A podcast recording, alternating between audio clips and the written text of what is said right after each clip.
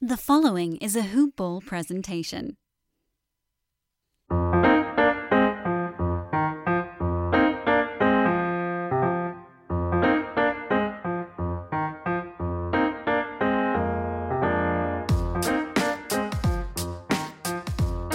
Hoop Ballers! Welcome back to another episode and another edition of Today in Sports Betting. I'm your host, Devin Ellington at DALE007 on Twitter. You can find us at Hoopball Gaming on Twitter. And this is a hoop-ball.com presentation, as always. If you haven't done it yet, make sure to go over there, check out the daily, you know, the wager pass, the premium content, the Brew 150, the fantasy pass, the DFS pass. It's going to be all sorts of uh, lucrative opportunities over there for you guys checking that out. I'm using the Brew 150 for my drafts right now, and it's going swimmingly. Real nice small payment, nice $5 increment. It's, you know, the content's longer than a foot long, so we're doing better than Subway. Um, tons of tons of content from award winning uh, contributors. Like I said, Aaron Bruski, our founding president of Hoopball. He's been winning rankings awards and contests with his rankings, the Brew 150, for the past decade. You'll get that on top of the draft kit. We've got minutes projections, depth charts, we got rotations, we've got information on just about everything. Schedule breakdown to start the season so you can take advantage of some four game weeks all sorts of fantasy basketball stuff. And then we've got the wager pass, of course, where you'll get premium picks from me, yours truly. And then you'll also get some stuff from Vince Miracle at VM Center. Shout out to Vince, he was on yesterday's show. And then we've got some other professionals over there. And then Brew and Dan himself themselves will be getting in on some NBA action here soon. But before all that, we've got some stuff to unpack today some preseason basketball we're going to dig pretty heavy into. Talk about NBA a lot here today's show, just for the simple fact that I've got a marvelous guest on. It's a first time cross pod hoopball contributor thing. I couldn't figure out another word there. So it's a thing. That's what we're calling it. And um, before we do all that, I'm going to talk about one last thing, and that is manscaped.com. Use promo code hoopball20, H A H O O P B A L L 20 um, to get 20% off. You're also going to get your free shipping. The Weed Whacker just came out. Lawnmower 3.0 is still pretty new, but the Weed Whacker just came out. Yes, that's right. The Weed Whacker. Get your nose hairs, ear hairs, and other sensitive spots taken care of nicely. It's got no pull technology, real nice and smooth, long battery life. Technology is durable. You'll get a free uh, bra- uh, blade sent to you in a couple months for an upgrade. Make sure to use that promo code. Check out the Lawnmower 3.0, also waterproof technology. Check out the beard balms, the oils, the powders, the bags, the underwear, the razors, the kits, all the good stuff.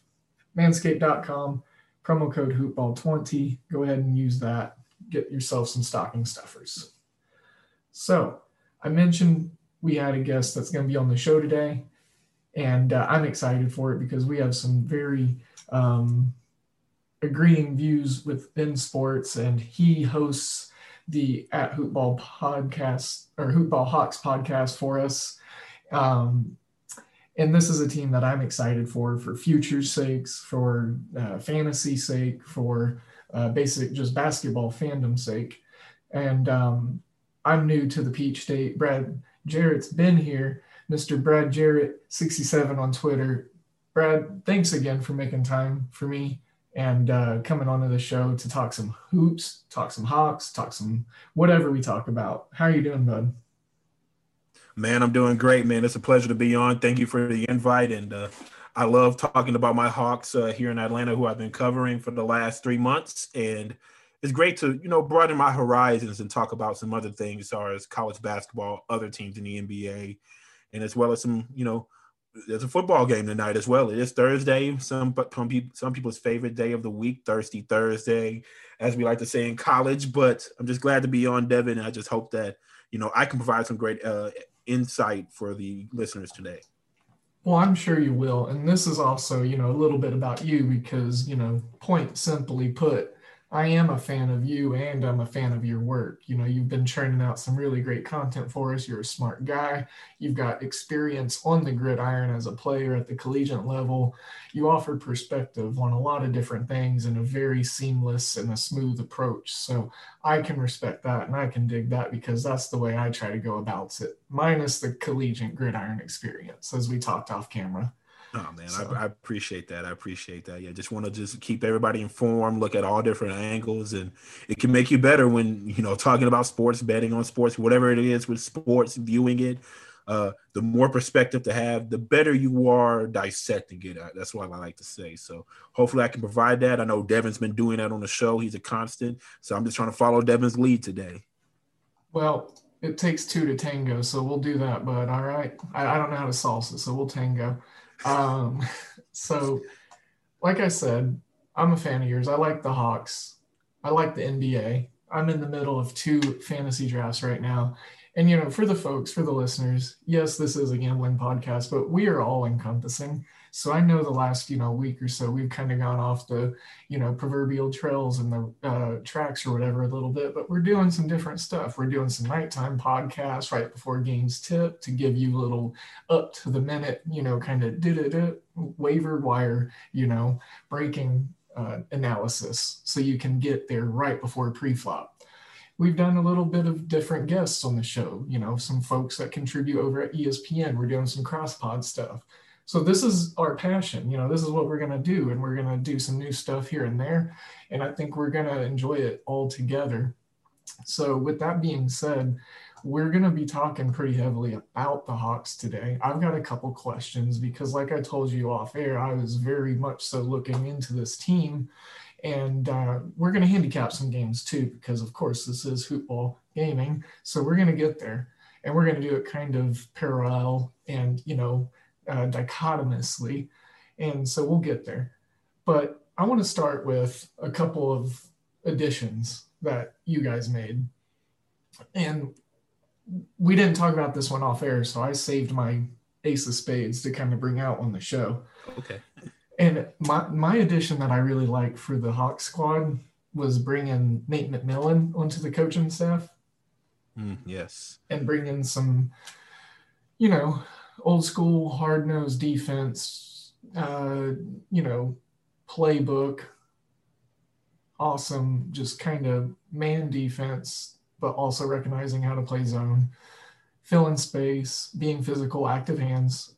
Old school, like I said, I think it's a great approach for this younger squad. Like John Collins, maybe he learns how to use his hands a little bit better. We talked about John Collins a little as well.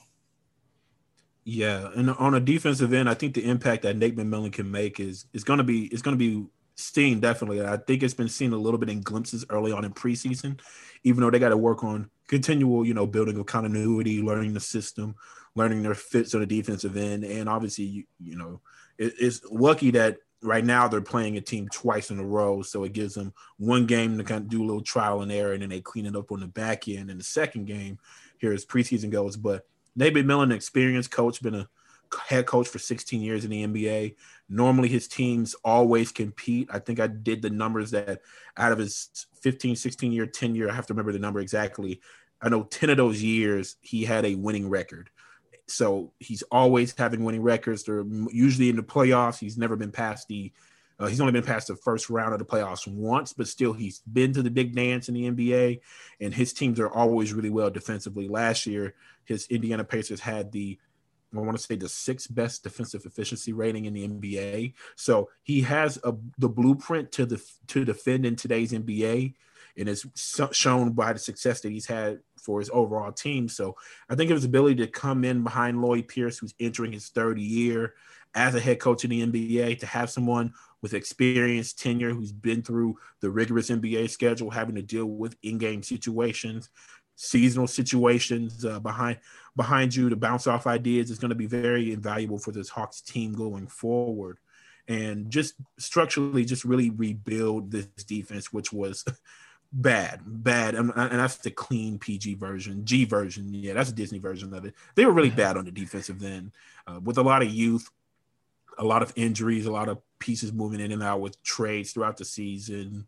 So it was hard for them to really build continuity on that end of the floor. So now I think with the depth, they're going to have to work on getting all these pieces on the floor, working out their minutes and rotations, but being able to really just have a guy who is experienced like Nate McMillan, who all he has to do is coach the defensive end and maybe some other responsibilities on the staff. I don't know what those are specifically, but just to sit back, have his tentacles on the defense just be be in place, and I think he's going to really help out Trae Young as well. So I'm really excited to see how that continues to progress and improve from game in to game out.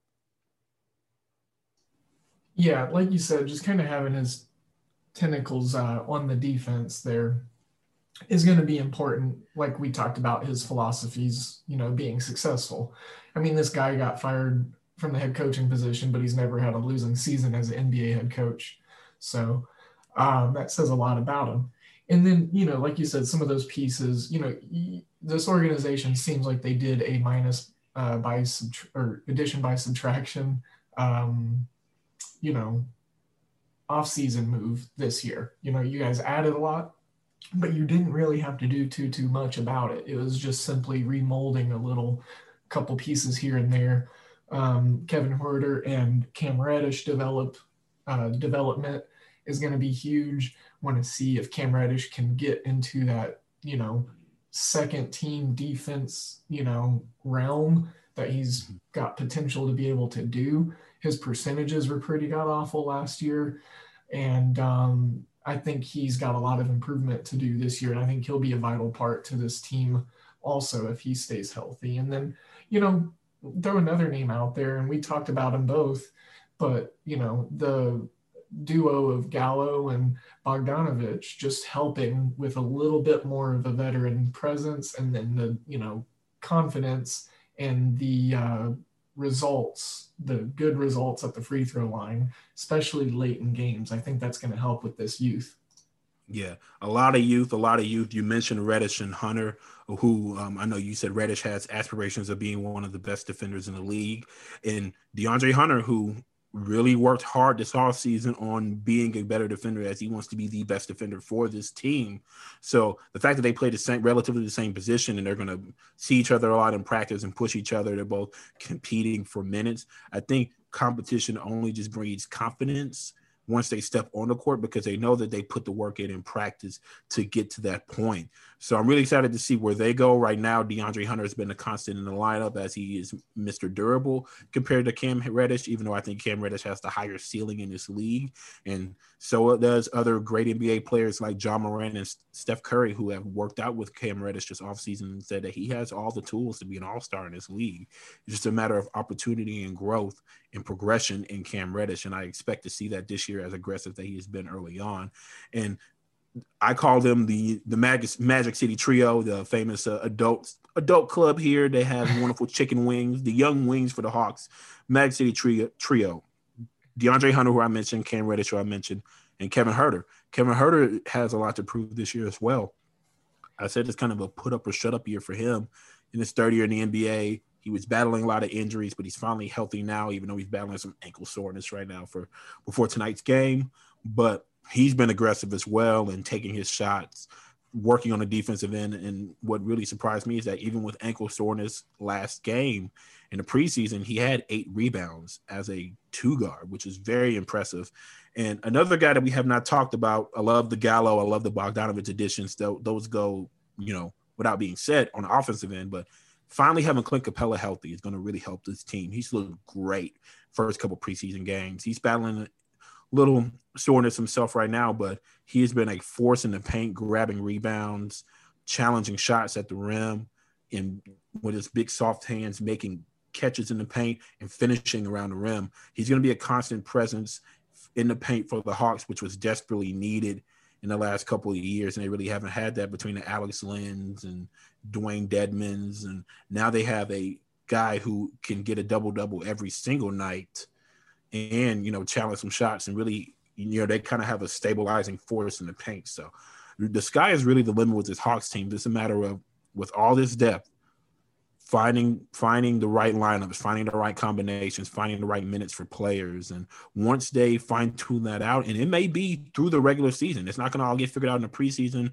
or the first couple of weeks of the regular season. It might be a season long process, but the more players getting experience, the more players getting in the court playing with different players, I think the better it is to be able to just roll out a certain lineup later in the year or in a playing game situation if they are in that playing game situation, which I think they will probably be in that conversation this year to kind of just duke it out and know that I can put out this lineup for defense, this lineup for small ball. This is our starting lineup. This is the preferred bench lineup. All those different, you know, different tools that they'll have at their disposal. So depth is a good problem to have, which is something that we've have not been able to speak to in Atlanta for the last few years. Yeah, it seems like since the departure of you know the the Mike Woods Woodson era, you know, and the depth that came around, you know, that group of players, you know, obviously um, it's been a rebuilding process between now and then, and um, I think this is probably the best part of that rebuild uh, in recent years. You know, the most I think solid pieces, the most balance of youth and veteran players, uh, you know, trades being made, smart moves. So I, I, think it's on the right side of coming up. And I've, I've talked about this Hawks team a few times on the gaming podcast in general, and um, which is a big reason why I wanted to have you on, Brad. And it, I talked about how I think this is, you know, one of my most favorite teams as far as a dark horse playoff team in the East, and you know maybe just like a gray horse. And they're not necessarily dark. I mean, they got a lot of talent, a lot of youth, like we've talked about, but skillful.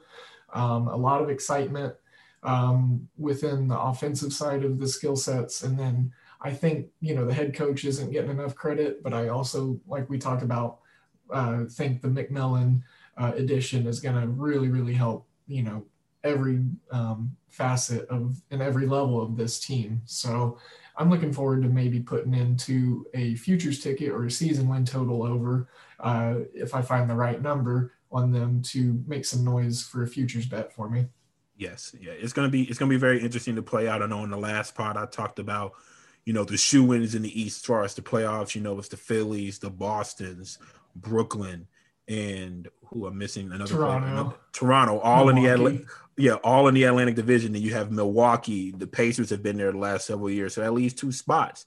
Miami is for sure going to probably be in the playoffs. So that last spot is really going to be a battle when you talk about seven through ten playing scenarios. I think the Pacers will be there, the Hawks will be there, the Wizards will be there, and I think it'll be the Bulls. So yeah. if um if you guys are you know betting on that, those are you know my four teams that I would say are probably going to be there when it comes to the play-in tournament situation in the East. But it'll be very interesting to see how it plays out.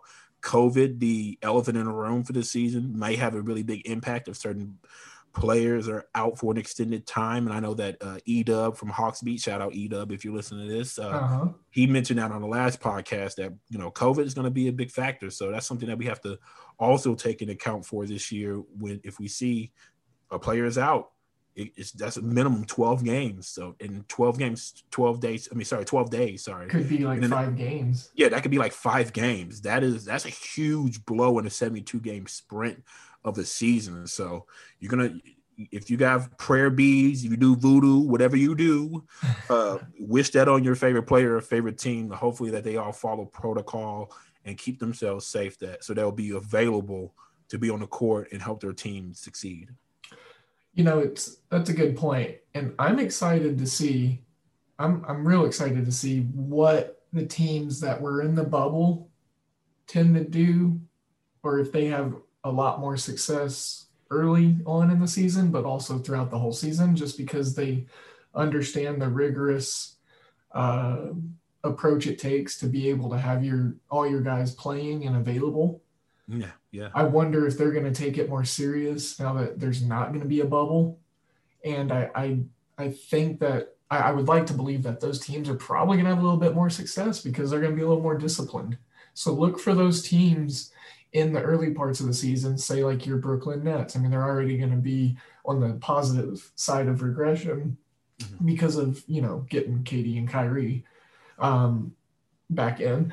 But I mean, you know, teams kind of like, uh, let's talk about maybe like the Thunder. You know, they had a complete rehaul, but they were within that bubble. They understood how it worked. A lot of those young guys that are going to be important roles and pieces on this team now, um, you know, got a lot of run towards the end of the bubble there for them.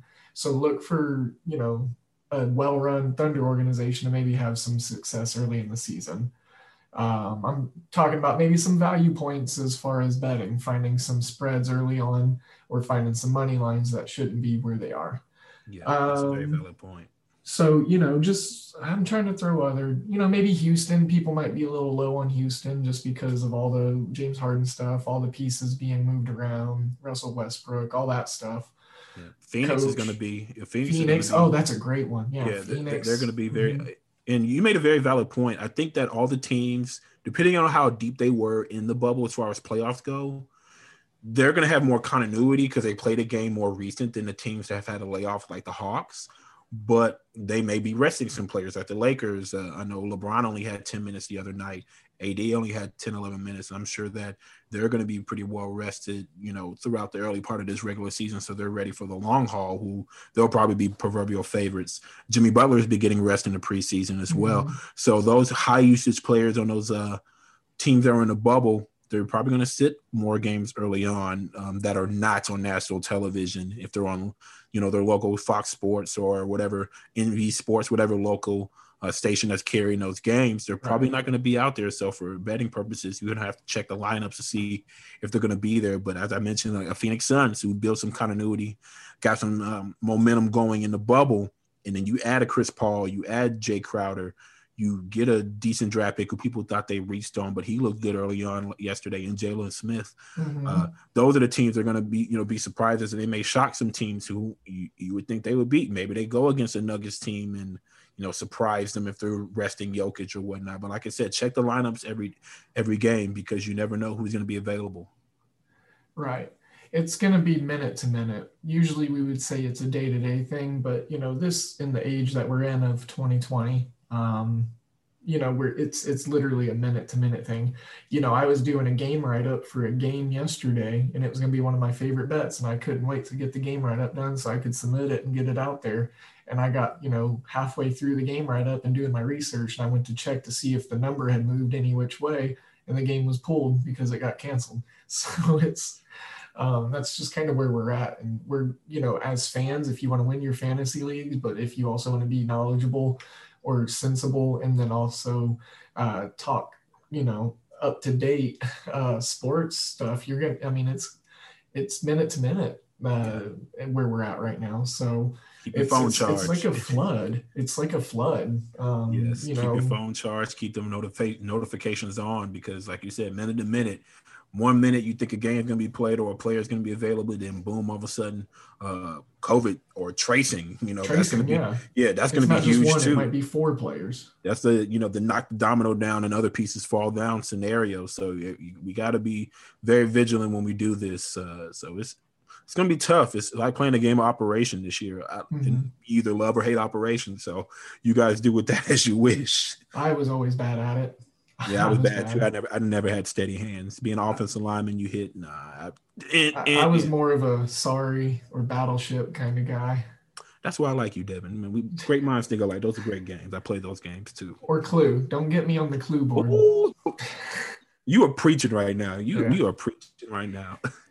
hey, I, you know, like I said, I just moved to the Peach State. Maybe we can get like a you know game night together or something. Me, we'll you, and Alan. We're ready. We're ready. So, yeah, Shout out Sorochi. Um, all right, so let's talk these preseason games. I was just kind of wanting to briskly run through them. We'll t- maybe do like a little word association with the game, throw out like a player name or a storyline we're looking at, and just kind of see where we're setting for the games for the NBA tonight. I did see as far as betting angles, and this is preseason we're talking about, guys, but it was interesting. I tweeted it out. Due, uh, it was uh, credits due to um, Odd Shark, Mr. Joe Osborne, JTFOZ. uh, real real big wig, but real nice guy. And he um, tweeted out, you know, some information as far as you know the un- unders and the dogs. The dogs in the preseason are hitting at 52%. So the dogs are winning tonight. In the first game that I want to talk about, well, we'll talk about the Atlanta Memphis one because I think that's probably the, one of the best matchups tonight. But you know, this one stuck out to me because this was the game winner uh, matchup, but from Mr. Guy, and that's the Warriors and the Kings um, taking on each other just a few days after that buzzer beater uh, dagger that the Warriors suffered. Now they're getting two points. Um, I'm kind of liking the Warriors to have a really good, efficient evening tonight. I think they'll probably win. It's going to be hard for the Kings to beat the Warriors two times in a row. Um, and then let's look out for some James Wiseman. I I 100% agree agree with that. I think the Warriors will bounce back. Um, if you watch that game uh, from uh, buzzer to buzzer, like I did, there's a lot of forced turnovers on the Warriors' part, which led to some easy opportunities for the Sacramento Kings, and then getting beat in a buzzer beater. Even though it's preseason, like you said, um, I think he's going to fire up this team to you know play a little bit better and have the other players step up, so the shoulder the load is not all on the um, Steph Curry shoulders, who was coming back off an injury. But it's been really good to see Steph back, do his thing, shaking some people, hitting his patented three point shot. But I would really like to see Wiggins have a big game tonight. Mm-hmm. Um, Wiggins needs to get get things going. Uh, Oubre's been looking good early on with this team, but if they're going to really be in the playoff this year, and I know it's early still, you're gonna have to get you're have to gonna get a lot of uh, Wiggins this year, which means better better percentages, continue to buying in on the defensive end, and I think it starts in preseason. You build those good habits then. So keep your eyes out on Wiggins, guys. Yeah, I hear you on that one. All right, so let's talk about the next game Charlotte, Orlando. Obviously, Mr. Isaac is still nursing his knee injury. He's not going to be ready for this season, I don't believe. Um, if he is, it's going to be very, very late in the year. Um, obviously, the younger ball brother being drafted to Charlotte is a storyline, but news about Gordon Hayward and his finger right as I drafted him in the sixth round happened yesterday. So there's that. Um, I'm looking at PJ Washington. I heard that he was going to play a lot more five this year. He's going to be a little bit more of an athletic four five option for them. And uh, as far as Orlando, Markelle Fultz, it seems like he shaped his case of the yips, and I want to see how he starts to do as far as a defensive point guard. See if he can't get a couple more steals or maybe come across some, uh, you know, good uh, ratings as far as his grades on man to man defense. Uh, four and a half point dog for Charlotte. I think I like that dog as well. I do. I do too. Um, you mentioned Markelle Fultz is look good, and obviously the Hawks played them the first two preseason games, so I saw a lot of the Orlando Magic. Uh, you still got Vucevic, who is a force in the paint, and he can step out and shoot threes. And even with the athleticism of PJ Washington, I expect Vucevic to try to hang more in the paint. And they probably have to double. And the next thing you know, open shot for Fournier, maybe open jumper for Fultz. Uh, and Aaron Gordon looks a little bit better. He looks a little motivated this year after all the trade talks over the offseason of if he could be shipped out of Orlando. And he's gonna they're gonna have to really he- heavily lean upon Fournier, Vucevic, and Gordon if they're going to get back into the playoffs this year. So um, the X factor tonight, I'm gonna have to say it is Aaron Gordon. Let's see how many if he gets more minutes this game, and if he does get more minutes, I think the that four point um, advantage I think it holds. Yeah, and um, another note on that is um, I want to see kind of how efficient um, Terrence Ross is from three point land this year. You know, he's usually a three and D guy as far as fantasy purposes, mm-hmm. but I want to see a how productive he is on defense, and then b um, it, if he can hit you know above forty one percent on his threes. He kind of had a down year last year. Um, Detroit, Washington. I'm really excited for Thomas Bryant and Davis Davis Bertans. Um, they're four and a half point favorites at home. I actually, you know, I was looking at Detroit, Derrick Rose. I want to see if he gets about 20 minutes.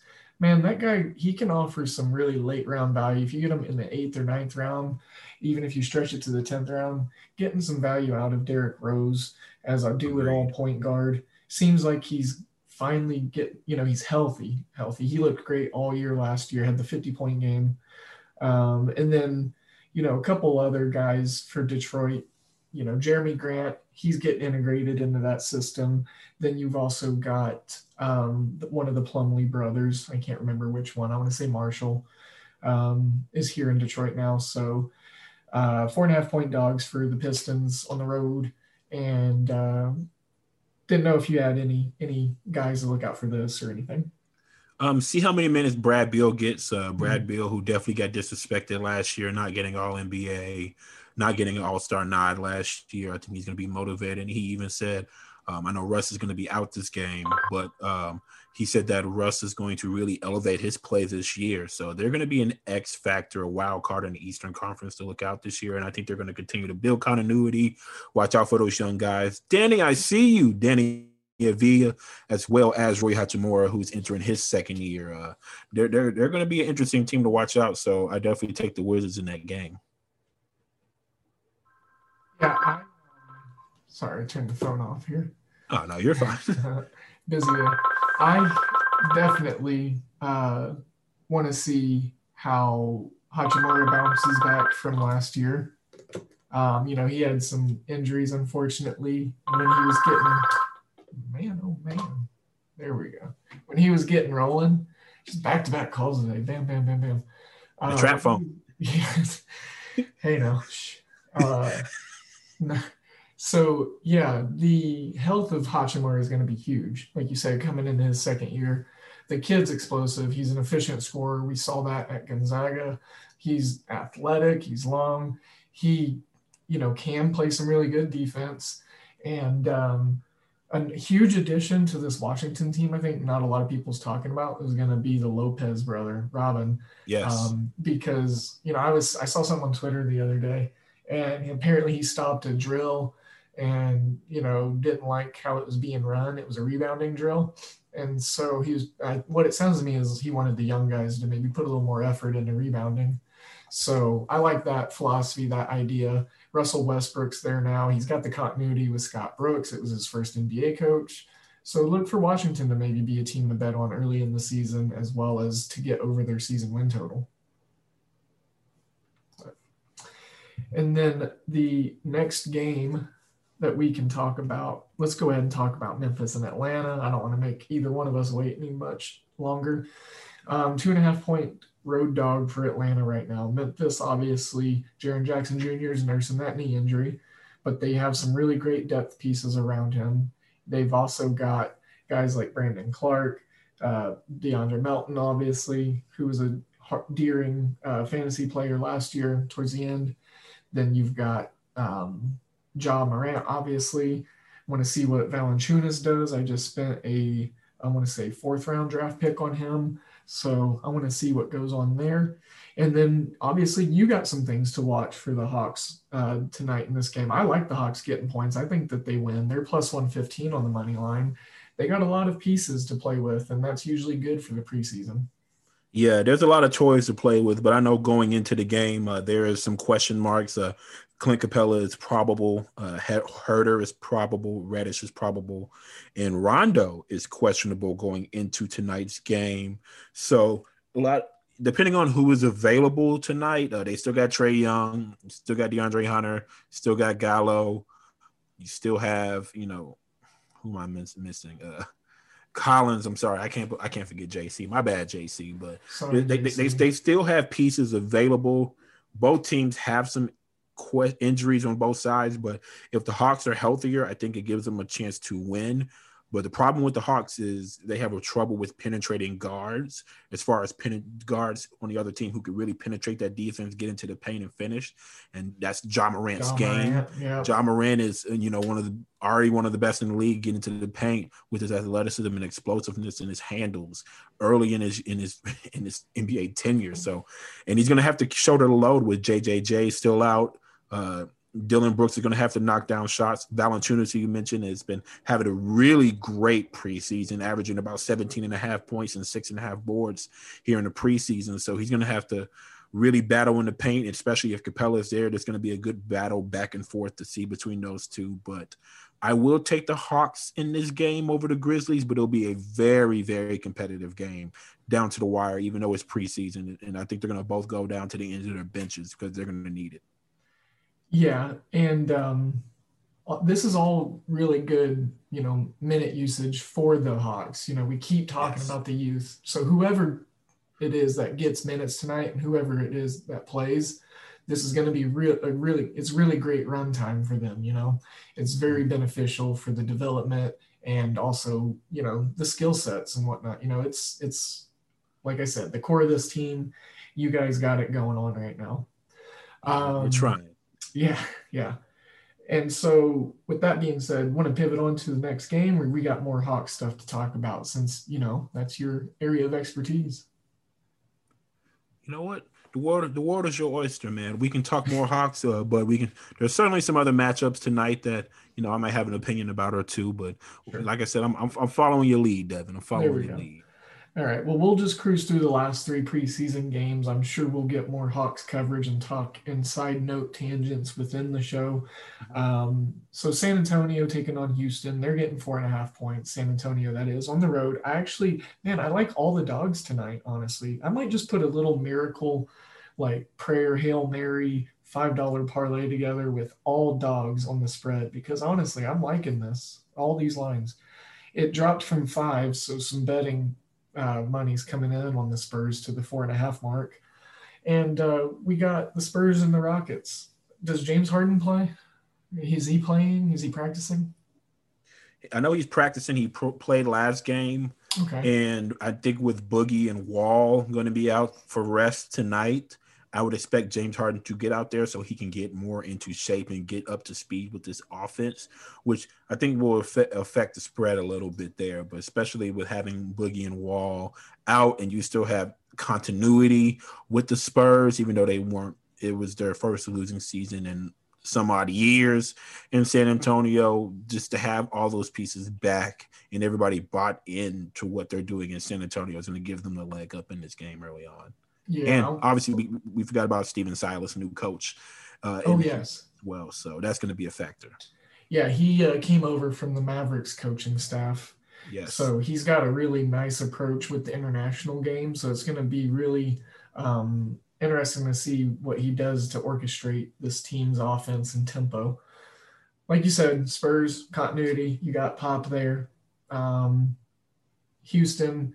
Um, you said Boogie and Wall is sitting with with rest. Um, yes. I wanted to bring up Boogie because man, did I don't know if you saw his line or his box score from the other night, but it was yeah. he, he looked pretty good. You know, he did. Yes, um, he did. Um, and uh, he actually just went in the seventh round of my draft. Like the round, come, the the snake was coming back to me. I wasn't going to take him in the seventh or eighth, but if I could get him in the ninth, I, I think he, I mean, I think he gets fifth round value this year if he stays healthy. I mean, if he goes back to, you know, even mediocre Boogie Cousins, you know, like that's dang good for the, you know, eighth to, I'd say seventh to ninth rounds, depending on your league format. Yeah, I agree. I agree because you're going to get a guy who's going to shoot his, hit his three pointers. He's going to get boards.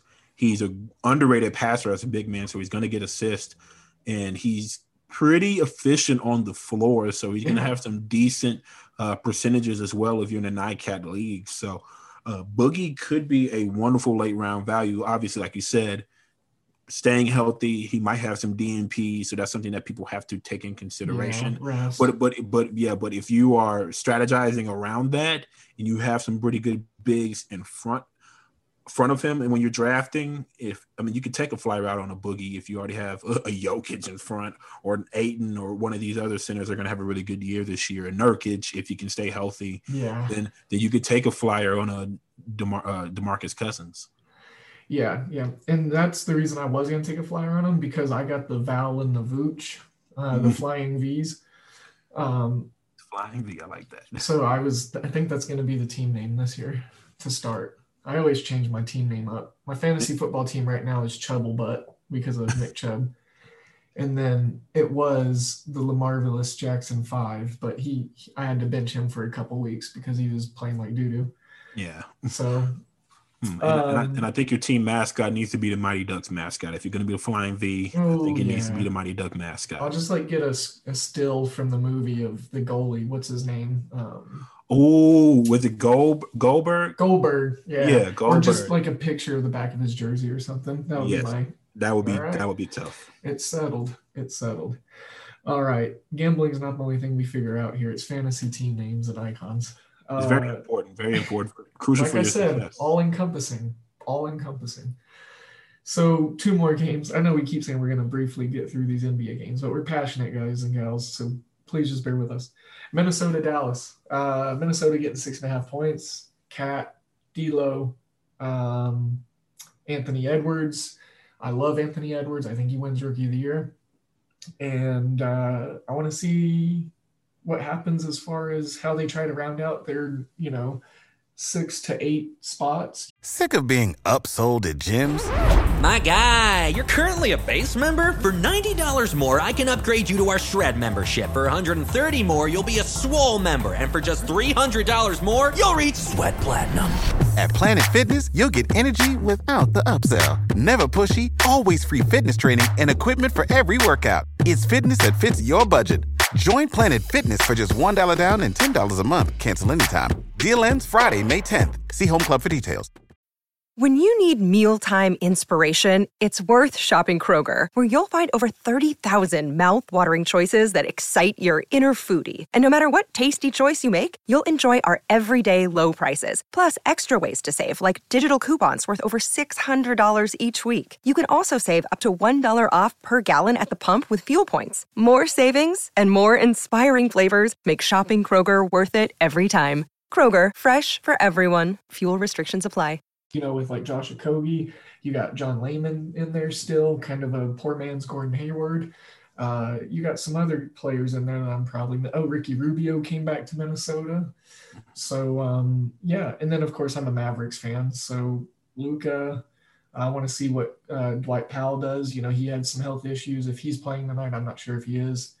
Um, and then I want to see how we incorporate our draft picks. I think they'll probably get a decent amount of run. Carlisle usually lets his rookies run in the preseason. Um, but six and a half points for Minnesota. Yeah, again, like I said, I like these dogs tonight. Hollis Jefferson, who is now on the T Wolves now. Oh, who, yeah, I forgot. He uh, was with the Raptors last year. Yeah. Yes, and D'Lo said that he was one of the his favorite players that he played with when he was in Brooklyn. He was kind of like that stabilize, stabilizing force in the Mhm. locker room, and he really likes him.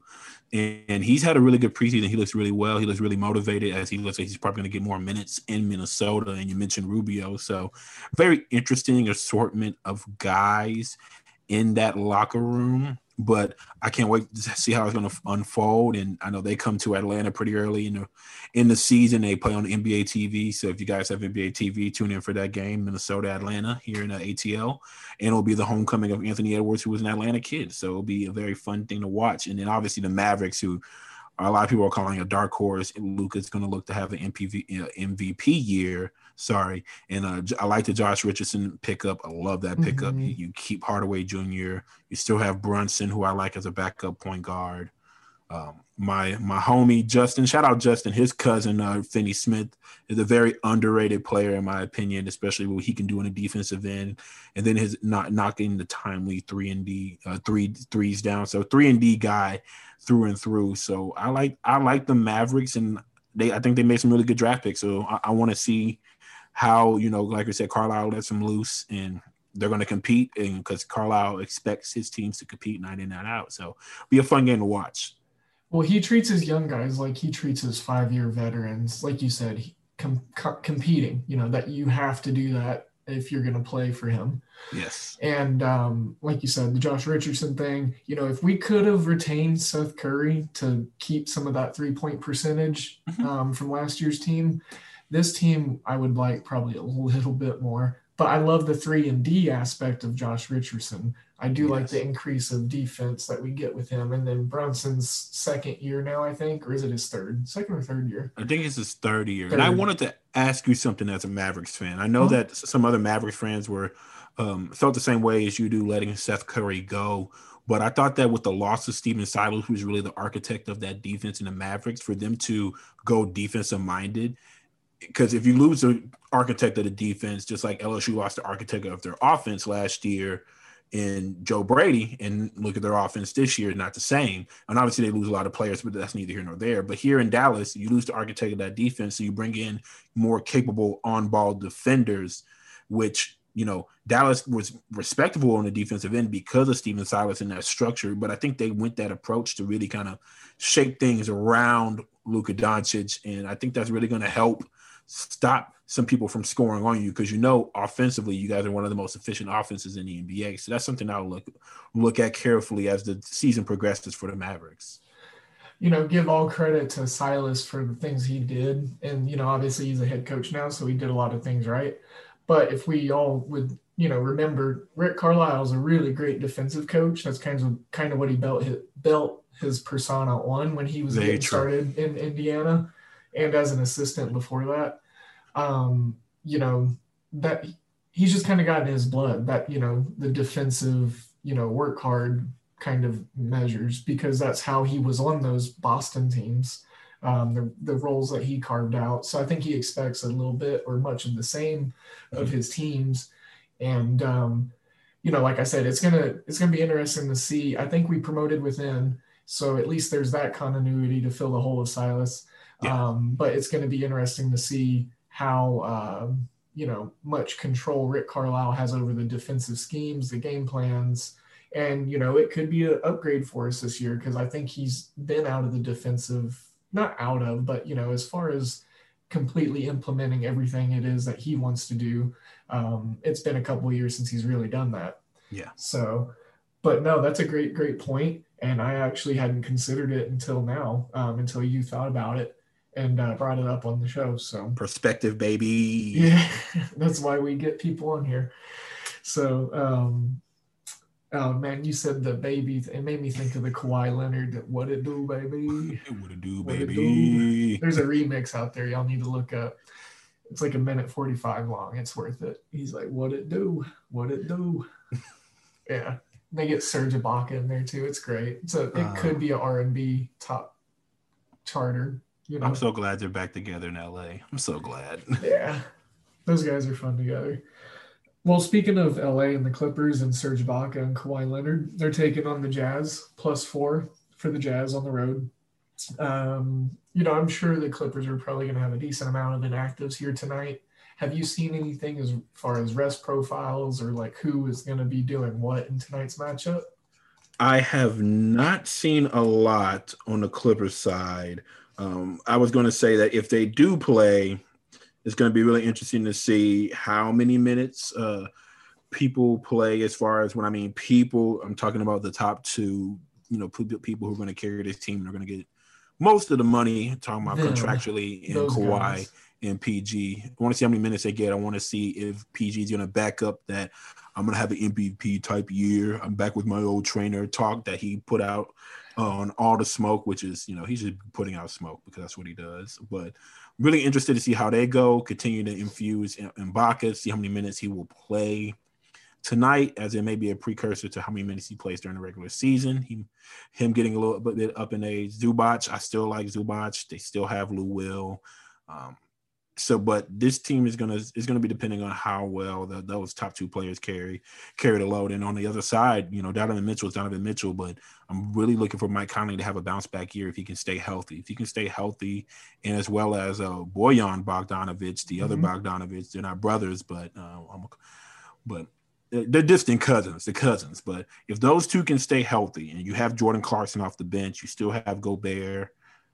Uh, I like the Jazz. They're, I think they're for sure a playoff team in the West. Uh, a lot of people may try to bump them out because of the Warriors and the Suns, but you, you can't go against continuity. Snyder's been there for so many years. They're really good defensively, and if they can stay healthy and they have another year together, I think they'll be even better this year. Yeah, I agree. And don't tell David this, but I, I I think the Grizz fall out of the playoffs this year. I think the Southwest Division, the the heavy hitters, um, you know, I think New Orleans is going to take their spot. Uh, so I think the Grizz probably fall out of the playoffs uh, in the West this year. Yeah, But, don't tell um, them unless you unless you really want those Bucks Grizzly tickets. yeah. Don't tell them. Yeah, speaking of guys, uh, David Williams over on our Hoopball Grizz podcast. So yeah, go give him a follow and the Hoopball Grizz podcast on Twitter.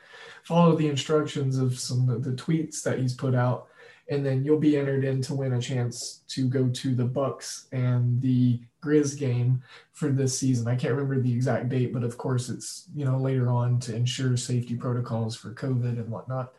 And then also right now, guys, I'm going to talk about mybookie.ag before we pivot over onto some college basketball and whatever else we talk about.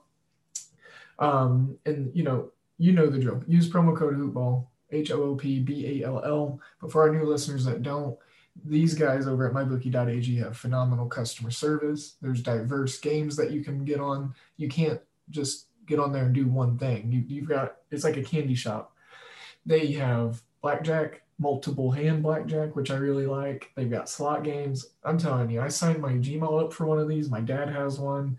My little brother has one. My uncle has one, and they all do something different on it. My dad, my uncle, they like the casino games. Um, my little brother, he just bets whatever I say on the podcast.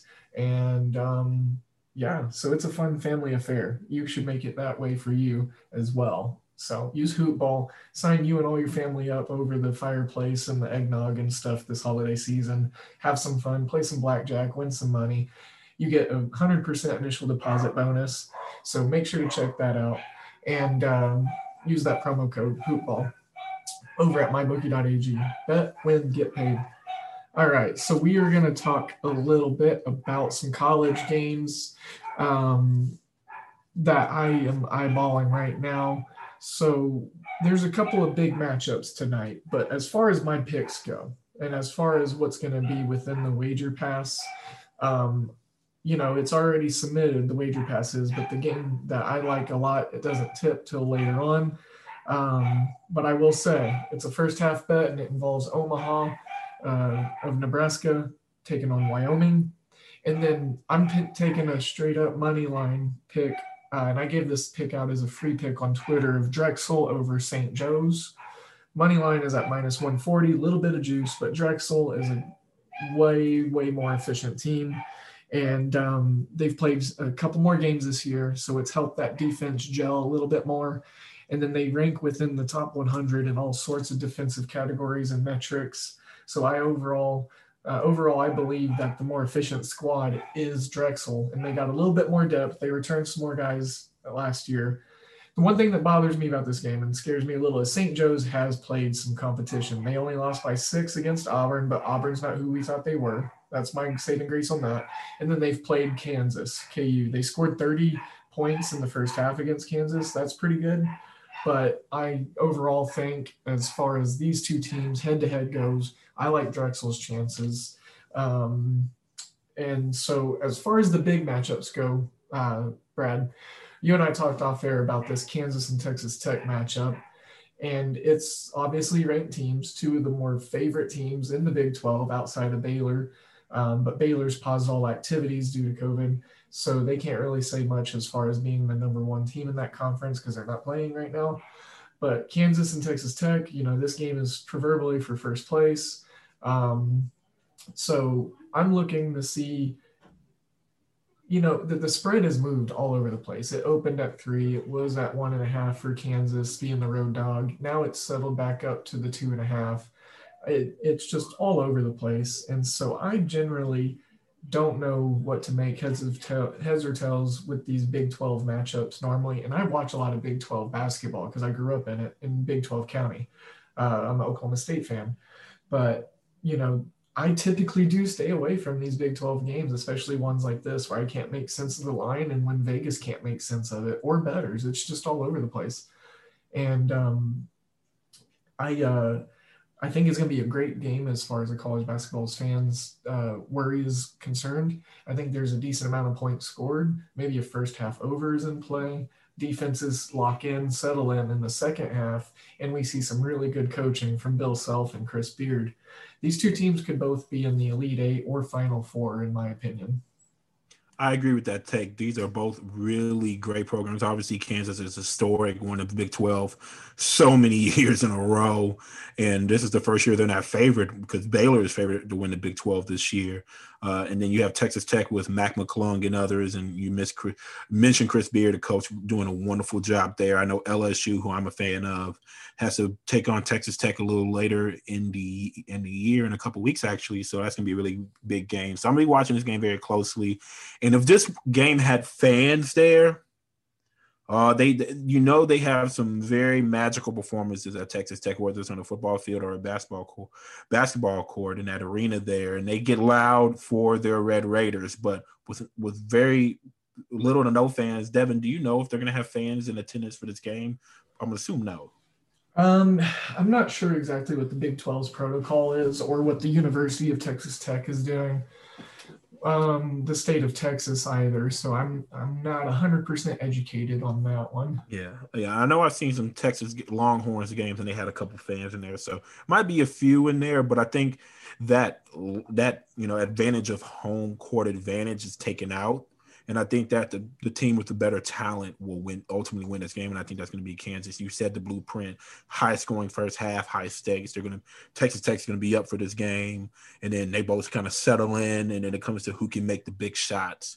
And I think that Kansas has more players that can hit big shots, and they play tougher competition early on. And we talked about the coaching, and I think that ultimately Kansas will get this game today, but it's going to be a very entertaining game for sure. And I mean, if Texas Tech wins, it would not be a surprise to me. This is good. Like you said, they both have elite eight capabilities because they both have great players and depth, which is going to be key this year as far as you know the and it's key every year as far as March Madness and getting hot. So very I would I wish this was later in the season. I really wish this was one of those games later in the season, but it's a treat that we get this right before Christmas, an early Christmas gift to Big 12 fans and college hoops fans everywhere. But I'm I'm gonna take Kansas in this one.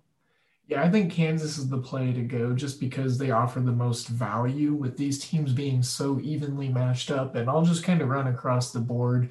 Sure, you know, average score margin plus 10 and a half for Kansas, plus 23.7 for Texas Tech. But KU has played some teams. I think KU's played Duke. Um, here, I'll pull up the dual game log right now, but they've played Duke. They played uh, they beat Creighton. They beat Creighton at home Kentucky. by one. They did not play Duke. They played Kentucky. They played Gonzaga for their first game. Um, Good old Washburn. We talked about Washburn. We talked about Washburn. Uh, Kansas connection there. Um, 65 61, they beat North Dakota State. So that was a little bit close. They only beat Creighton by one, but Creighton, they're a top 10 team. They're one of the most efficient teams. And we're going to talk about their game next because I, I like the total to go over in that. Spoiler alert. Sorry. I didn't even do any foreshadowing. I just like jumped the gun. Um, and then Texas Tech, you know, they've played teams like Northwestern State, Sam Houston State. They lost to Houston by 11. Houston's a, you know, Final Four uh, dark horse futures bet. Troy, Grambling State, Abilene Christian, they only beat them by seven. Abilene Christian is going to be in the NCAA tournament, in my opinion. Texas A&M, Corpus Christi. So that's who Texas Tech's played.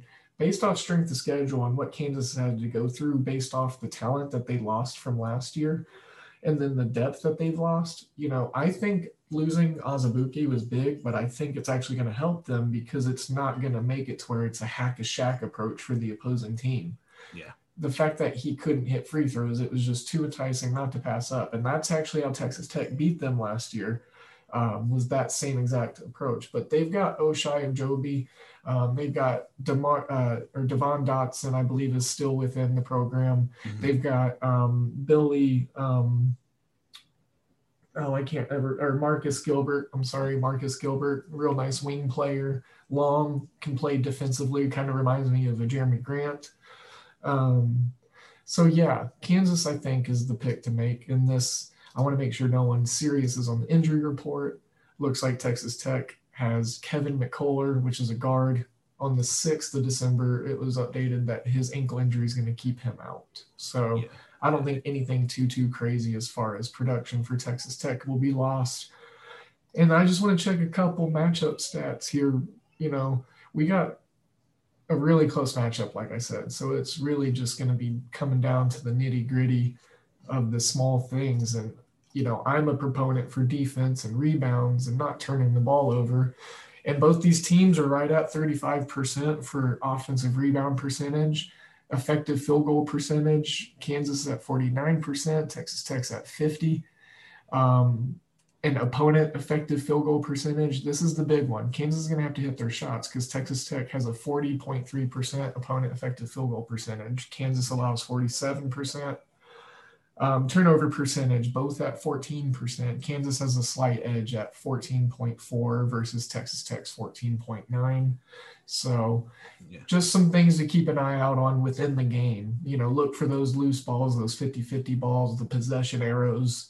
Um, that's what it's going to come down to. And when a game is this close, uh, I think you got to take the more value pick. And um, uh, Kansas plus money on the money line. I think you just avoid the spread and you just kind of roll with it because I think they actually just win this game. Yes, and you mentioned something very valuable that they Texas Tech did beat Kansas last year, so a little bit of you know intrinsic motivation already on KU's part, and then like you mentioned, the strength of schedule, they played tougher teams early on versus what Texas Tech schedule. I mean, you you you, beat who you're scheduled to beat. I mean, you're, you're, scheduled to play. I mean, that's just that's just how it is. But tougher opponents early on, and when the game gets tough, I know Texas Tech did have that one scare, but and but it's like I said, K, KU's had a scare too. So I think I'm gonna get yes right. You go with Kansas in this one. Um, I think, I mean, it, it just it just makes sense. Yeah, well, we'll pivot over to one other college game that I mentioned that we would talk about, and then we'll get on to the NFL action for tonight. And we'll hit on that briefly and briskly before we roll on out of here. And um, looking at this Creighton St. John's game, for one, St. John's returned pretty much their whole team and their whole coaching staff. So I love the fact that they're getting six points. I think it's gone up to actually seven in some places. They're at home. Creighton coming in one of the most efficient teams in the country on offense and defense, scoring 85 points a game, a plus 15.2 point differential. They are have they are shooting the ball ridiculous. Effective field goal percentage is at 59.3. St. John's at 50%, so they're not too shabby themselves. Now the problem is St. John's allows a 56% opponent effective field goal percentage. So I'm thinking a lot of points are going to be scored here because both these offenses are efficient. These familiar foes know how to play against each other. And then I believe here, let me check the injury report. Yeah, so Creighton's got a, three guys that have been ruled out since the later parts of November. So I think the lack of depth is going to hurt them. Rasheem Dunn, the guard for uh, one of the guards for uh, St. John's, looks like he was ruled out on the 11th of December for a concussion. So he's still in protocol. And then I just like the efficiency of both of these teams, what they're able to do. Um, and as far as being able to put the ball in the bucket, and, uh, you know, it's just going to be, it's going to be a, oh, I don't know how to how to put this. It's going to be a really good game to watch. Is all I'm trying to say. Got great coaches on both sides. You got McDermott. You got Chris Mullins, NBA Hall of Famer, coaching the Red Storm his alma mater. Um, so there's another storyline there. I always love seeing, you know, some of my favorite players out there coaching it up. It's really exciting.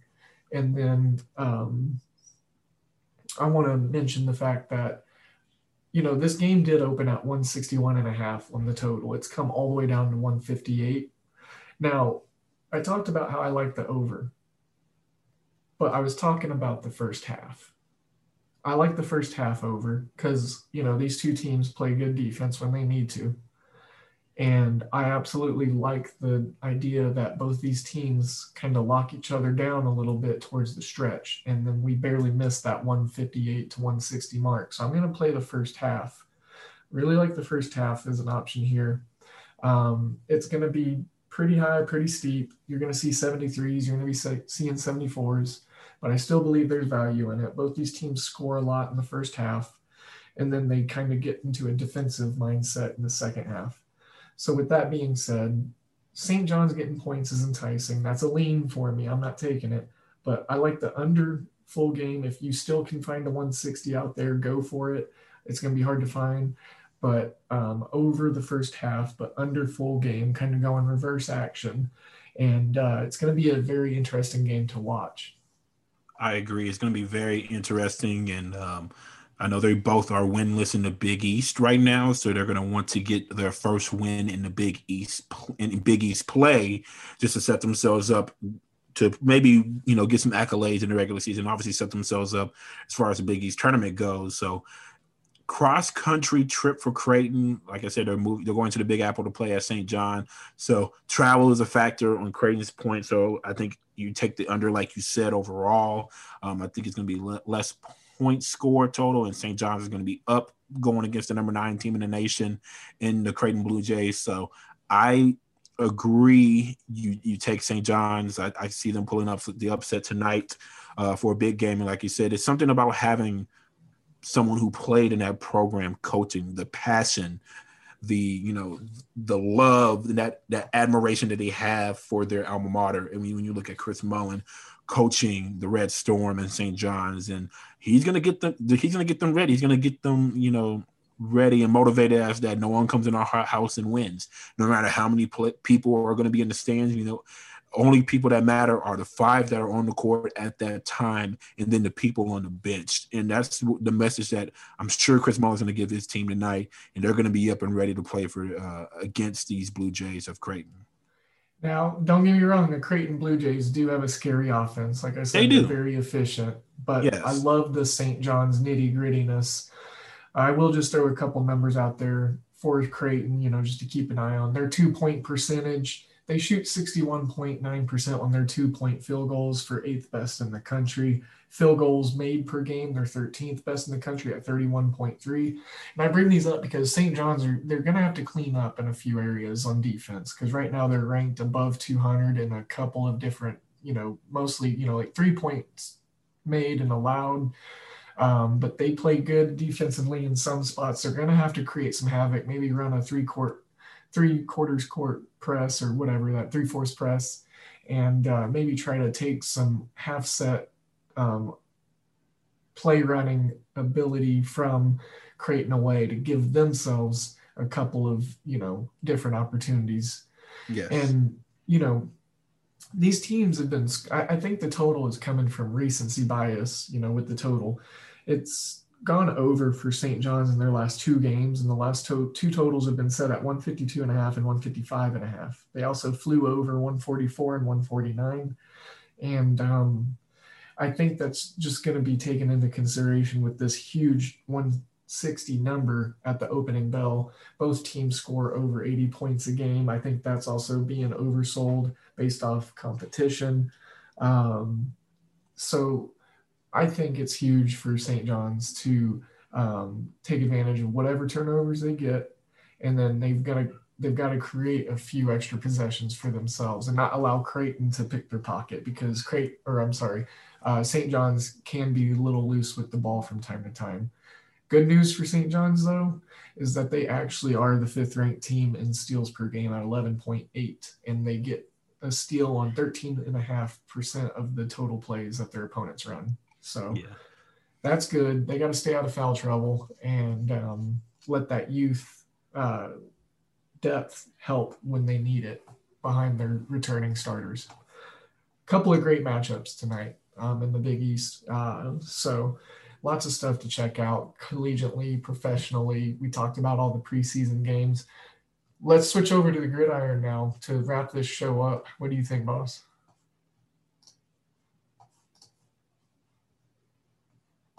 All right. So we will uh, talk about the uh, divisional matchup between the Chargers and the Raiders tonight. As we heard on the show last night, yesterday, Vince was big on the Raiders, going to have some wagers put on them on the spread and the money line. I dropped a couple units on the money line, a little too much juice for me to give out on the wager pass or on Twitter. It's at minus 165. But right now, the Raiders are a three point favorite, and it hasn't really moved too much either which way. But I do believe this is a spot that the Raiders get right. They got to win this game to keep their playoffs, um, their playoff alive, uh, dreams alive. And um, Thursday night football, uh, call it prime time if you want. The unders come down from 55 down to 51 and a half. So a lot of people thinking that it's going to be a close divisional game that goes under. I've actually been tracking a system that supports that, and I don't think I'm pulling the trigger quite yet on that just because I want to see a lot of points scored, but the Raiders need to get the job done. Uh, Mr. Harden, you were on the gridiron, um, you know, collegiately, and you love football. So let's get you know your take on this Raiders game tonight and uh, see what kind of opinion you have on it. You think the Raiders get the job done tonight? I think they get the job done. Uh, like you said, they're in desperation mode. They want to, they need to keep winning games to put themselves in position to, you know, be in the playoff hunt because in the AFC it's going to be tough. It's going to be tough right now. There's a lot of teams bunched up trying to get there, and I know that even though the, you know the Patriots did, you know, they won 45 to nothing against this Chargers team that we're talking about tonight, but they come and lay an egg against the Rams. So they're a little bit of Jekyll and Hyde and that uncertainty there. So Derek Carr has been playing a lot better as of late since they're, you know, lost since they lost to the Chiefs and then they went and got walloped here in Atlanta by the Falcons. They have really kind of had to look within and they have to and they and they've started a little resurgence here because they're gonna they're gonna need it. Now they have some injuries on the defensive end, which is going to play to the Chargers' favor, but the Chargers have some injuries as well. Um, and you know, Keenan Allen is questionable right now, and he is their you know wide receiver one. They have Mike but, Williams has a back injury too. Yes, and then you have uh, Bryan Bulaga, who's a real uh-huh. good offensive tackle. He's not going to be available. Austin Ekeler, who they just got back, is going to be questionable. Denzel Perryman is doubtful. Derwin so James was just put on the IR. Yeah, and that's a huge blow. Derwin James is a really, really good young safety.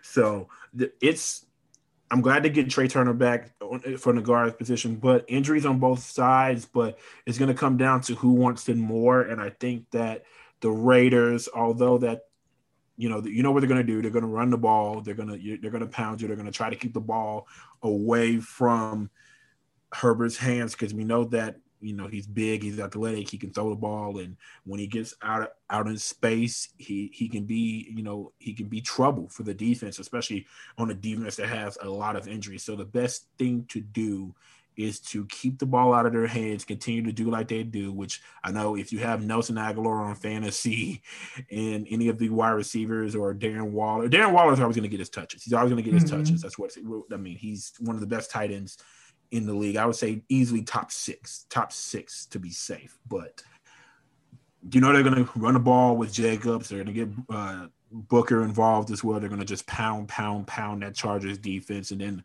look for some play option, play action opportunities uh, down the stretch. So I'm going to give that nod to the Raiders, who are trying to round into the into form, and like I said, make the make the playoffs. Because if you look at the standings now, in the in the AFC, they're second in the in the AFC West, which is great. That's that's great, but they're, they're not going to catch the Chiefs. So no. best case scenario is to you know make it in the wild card. And when you look at the wild card right now, as it stands, the Raiders, like I said, are in spitting distance, but they're like I said, they're not going to catch the bill the Bills who are leading that division. And right now it is the Raiders who got a big win and they're resurging right now. So they're gonna have to keep pace with them. You have Miami who has a tough matchup this week against the Patriots. And the Patriots, you know, could help could, them out yeah, could help them out there. The Colts, who are you know trending upwards, they have a really good defense. Philip Rivers is not turning the ball over as much. They have the Texans in the division matchup. You never know there. And the Browns have a you know, a game against the Giants and Freddie Kitchens, who uh, Jason Garrett, who's going to be out with COVID, who was the offensive coordinator for the Giants. Freddie Kitchens was the head coach for the Browns and was fired a year ago. And he's going to be calling the offense for the Giants against the Browns, which could be an interesting dynamic there. He knows that defense, he knows that personnel. He it's a different scheme, but still he knows those players, so he knows how to attack them. So there could be an opportunity for them to sneak into the playoffs, but they're going to have if they're going to do that, they're going to have to win against the Chargers. So I think I will give the Raiders a nod tonight. Yeah, and it's about coaching for me. Look how Anthony Anthony Lynn mismanages games at the half, at the end of the quarter, uh, in the red zone. Seems like he does it the most in the red zone. Yeah. But then you got Jon Gruden, you know, say what you want about him, being old school, you know, old dog trying to learn new tricks. He shouldn't have come back, whatever. He's a hundred million dollar man. yeah, he's, he's one of the best coaches. Yes, ever. Yeah, he's, um, build, he's building. A, he's building something there in in Oakland, and they had confidence wins against the Chiefs this year, but they've lost some bad ones. So they're still they're they're still in the building phase where you're going to win some big ones, but lose some winnable games. And you mentioned Anthony Lynn and the Chargers. They falter usually towards the end of the game, and then they won on a last second field goal against Atlanta last week. So is the curse broken? So maybe that mental that the mental stigma for the Chargers may they think it may be broken, but I, I expect the Raiders to just wear this team out, wear try to wear them out early, and go ahead and get out of there and get a win tonight on Thursday night. Yeah, I agree with you. And then you know, just to remind the folks, uh, even though I agree, you know, I, I am concerned and you know worried about the big hole that's going to be left by Abrams being out with his concussion because you know that young kid boy, if he could just stay on the football field, he, he'd be all American here soon, or all all NFL here soon. Oh, um, just a much younger Jamal Adams, in my opinion. Kid just flies around. He's physical, plays in the box. He's great in coverage. He's aggressive, so he over, you know, overshoots sometimes because he's going for that ball. But I mean, he's got great body control for a defender. He's a ball hawk, and he he you know he uses his head you know physically and mentally on the defense he he calls plays for them when he's out there yeah very good so. player but i know that they uh he, they've missed him a couple of games this year so it won't be too much of an adjustment for that defense uh without him because they're used to him missing some time but i, I 100% agree if he can stay on the on the field he's an exceptional talent and he is a guy who will lay you out. He looks to lay you out. So I know you guys have seen that commercial where the guy had to get tackled by uh, James Harrison. He was terrified. Uh, that's how some people, ball carriers feel when Abrams is on on, on the field. So uh, you like rightfully so, big blow, but they are they are kind of used to him being out, unfortunately. Correct. Yeah, he does have a little of that injury bug. And also Paul Guenther, defensive coordinator. I mentioned this yesterday on the show. He was fired this week, so we'll see how the players form around that, and uh, maybe they like the coordinator behind him a little bit better, which is why the push was, you know, made. Um, so interesting, very interesting. Yeah. Um, keep an eye on that. I think the defense, nonetheless, is going to be playing for Jon Gruden, not Paul Guenther. So, and they know they have a shot at the playoffs. So keep an eye on that. But um, well, that that'll do it on the month or in the uh, you know gridiron and uh, for the Thursday night game tonight. Like I said, it's a divisional game. It's to be good. It's to be close. All around as a hoopball team, sounds like we like the Raiders in this bounce back spot to keep their playoff pushes uh, going. And um, once again, you know, the host today was me, but the most gracious host, or I'm sorry, the most gracious guest was uh, Mr. Harden, Brad Jarrett on Twitter. Uh, and again, at Hoopball Hawks, I can't say much more other than, you know, high praise and just continuously spiel it and spew it. But again, Mr. Harden, I appreciate you. You got any other last minute plugs or words of wisdom you want to throw out here for myself and the listeners? Man, once again, I appreciate you having me on. Um, it's great to uh, talk college basketball, which I usually just talk to a wall because you know my parents don't want to hear that or my sister.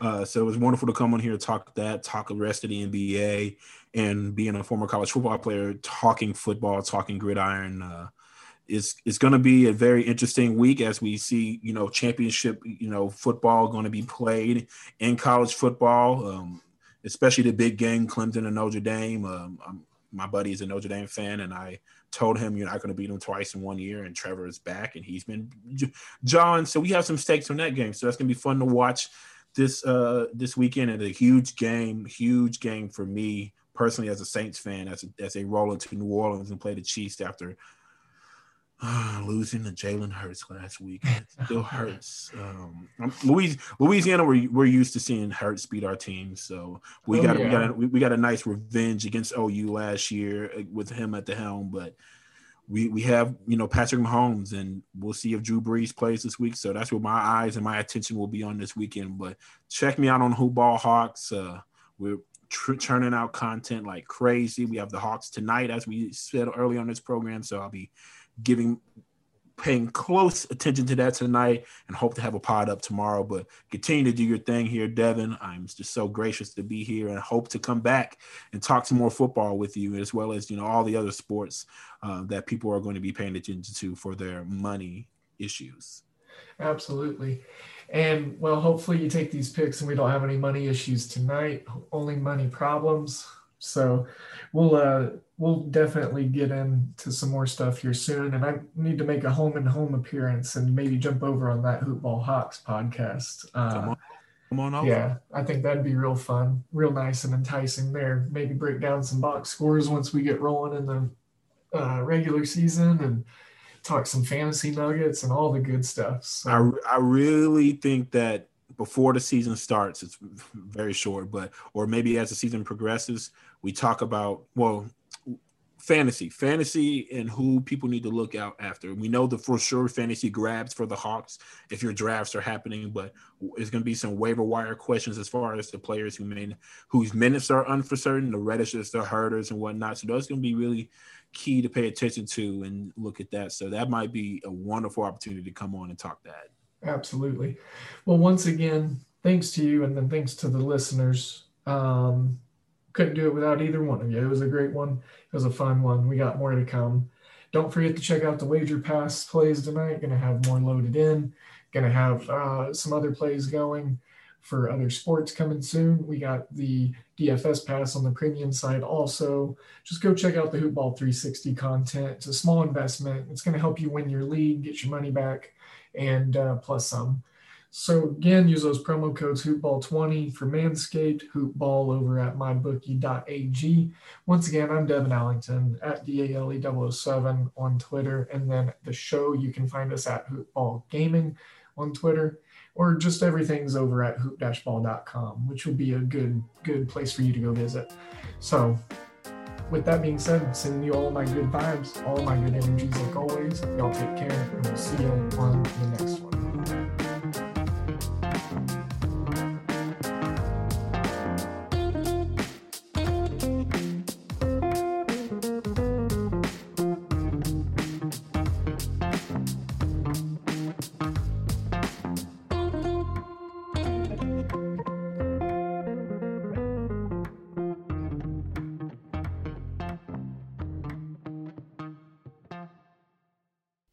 This has been a Hoop Ball presentation.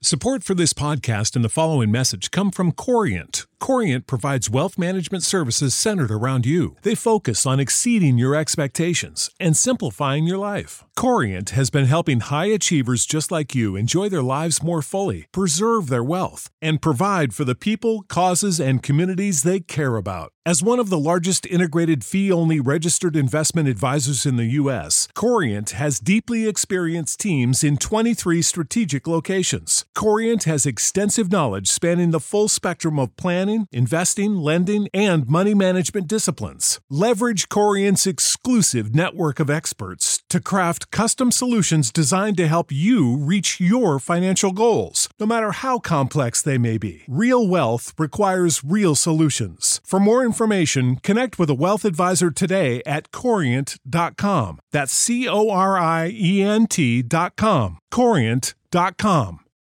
You know how to book flights and hotels. All you're missing is a tool to plan the travel experiences you'll have once you arrive. That's why you need Viator. Book guided tours, activities, excursions, and more in one place to make your trip truly unforgettable. Viator has over 300,000 travel experiences to choose from. Everything from simple tours to extreme adventures and all the niche, interesting stuff in between. So you can plan something that everyone you're traveling with will enjoy. Real traveler reviews give the inside scoop from people who've already been on the experiences you're considering. So you can plan with confidence. Free cancellation helps you plan for the unexpected. And 24 7 customer support means you can travel worry free. Download the Viator app now and use code Viator10 for 10% off your first booking in the app. Find travel experiences for you. Do more with Viator.